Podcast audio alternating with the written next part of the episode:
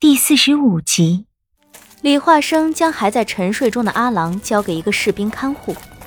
我们沿着排成两排的军队走在崎岖的山路上，两旁皆是举着火把的黑甲士兵。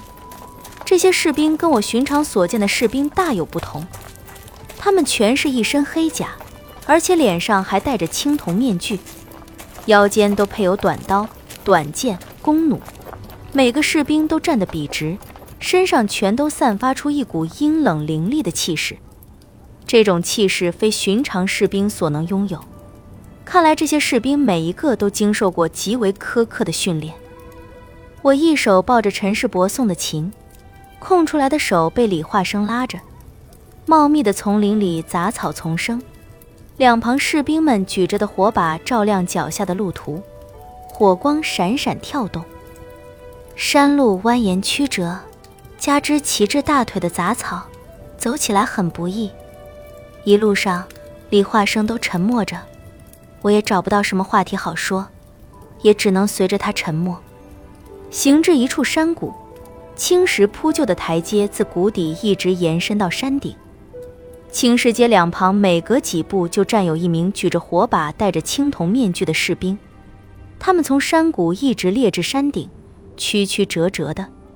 我们在石阶前停下脚步，山谷静谧，远处有虫鸣风声，火把照亮三尺山林，余下一片黑暗。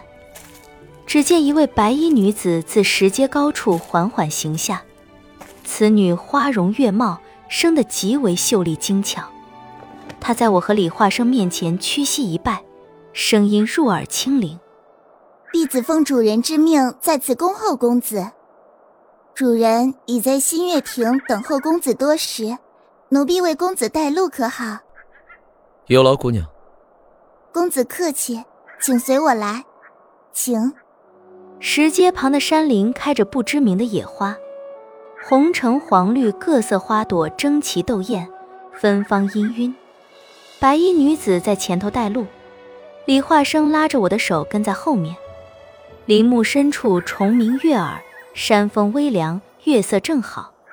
石阶清幽，偶有几处苔藓蜿蜒盘旋，直达山顶。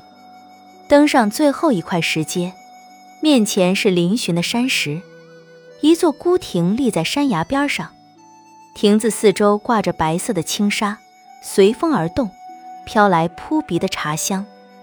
亭外山崖绝壁站着数位腰佩长剑的黑衣人，他们与那些士兵不同，脸上没有戴青铜面具。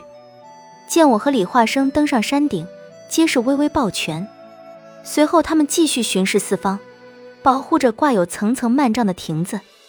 山茶花开在绝壁上，白若初雪，迎风晃动着妙曼的身姿。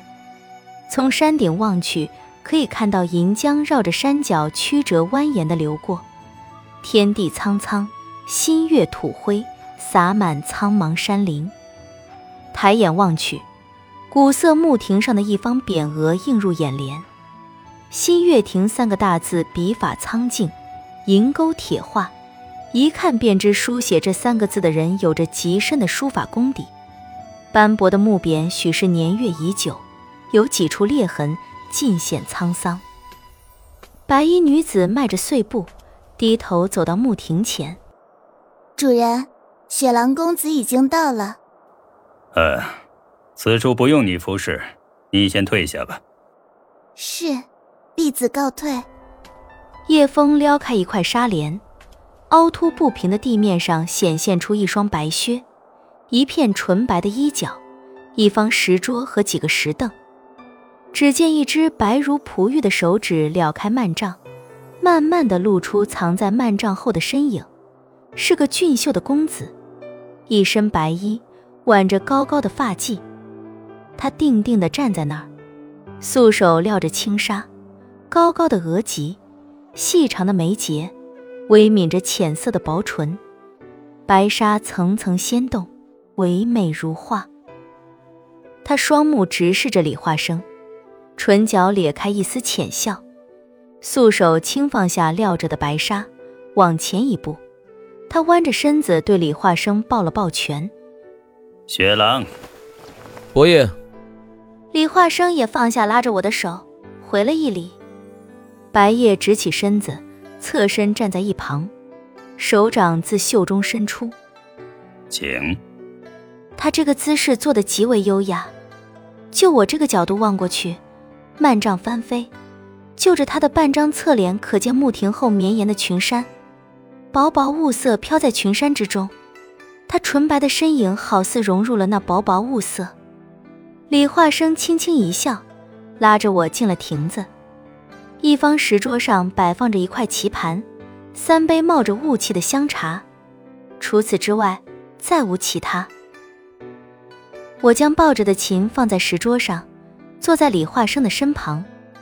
对面的伯业看了我一眼，笑道：呃，听说康宁公主是琴中翘楚，竟是未想公主爱琴，已是到了走到何处都带着琴的地步。伯业公子认得我？我苦笑一声，不想在这方琴上多做纠缠。此前从未见过伯业，可他竟然第一眼就认出我，他能准确无误地喊出我的名字，太意外了。用这个理由来岔开话题，再好不过。伯业捡起棋盒中一枚黑色的棋子，端详着下了一半的棋局。如今这个时候，能与雪狼站在一处的，除了北燕国的康宁公主，岂能有旁人？雪狼在雪狼谷以雪狼部族灭尽晋国八千最精锐的军队，如今可以传遍各大诸侯国了。可是你这一走，可牵连了北燕国，引出了不小的风波呀。难不成晋国并未放过北燕国吗？北燕国近来可有什么变故？这半月我们多半时间都在银江上飘着，对外界的事一概不知。伯业端起茶杯，不慌不忙地喝了一口，将面前白色的棋盘推到李化生面前。李化生自当了然，伯业这是想让他陪自己下上一盘，便将清明递到我怀里，纤细的手指捻起一枚白棋，目光打量了一下棋局，眉间微微一蹙，半晌落下一字。北燕国近来可是颇有变故。他紧接着下了一子，借着李化生研究棋局的空档，接着说道：自公主被陈世伯带离晋宁城后，先后发生了两件大事。第一件便是抚远大将军穆臣暴毙于函谷关，穆将军已死的消息传入王朝，举国动荡，直接导致北燕王一病不起。这第二件嘛。李化生已是落下了棋子，伯业捻着黑棋望着棋盘，皱起眉头，半晌摁下手中黑棋，这才说道：北燕王病重，二公子叶方手握兵权，星夜带兵逼宫，先是废了世子叶末，接着逼迫北燕王立其为世子。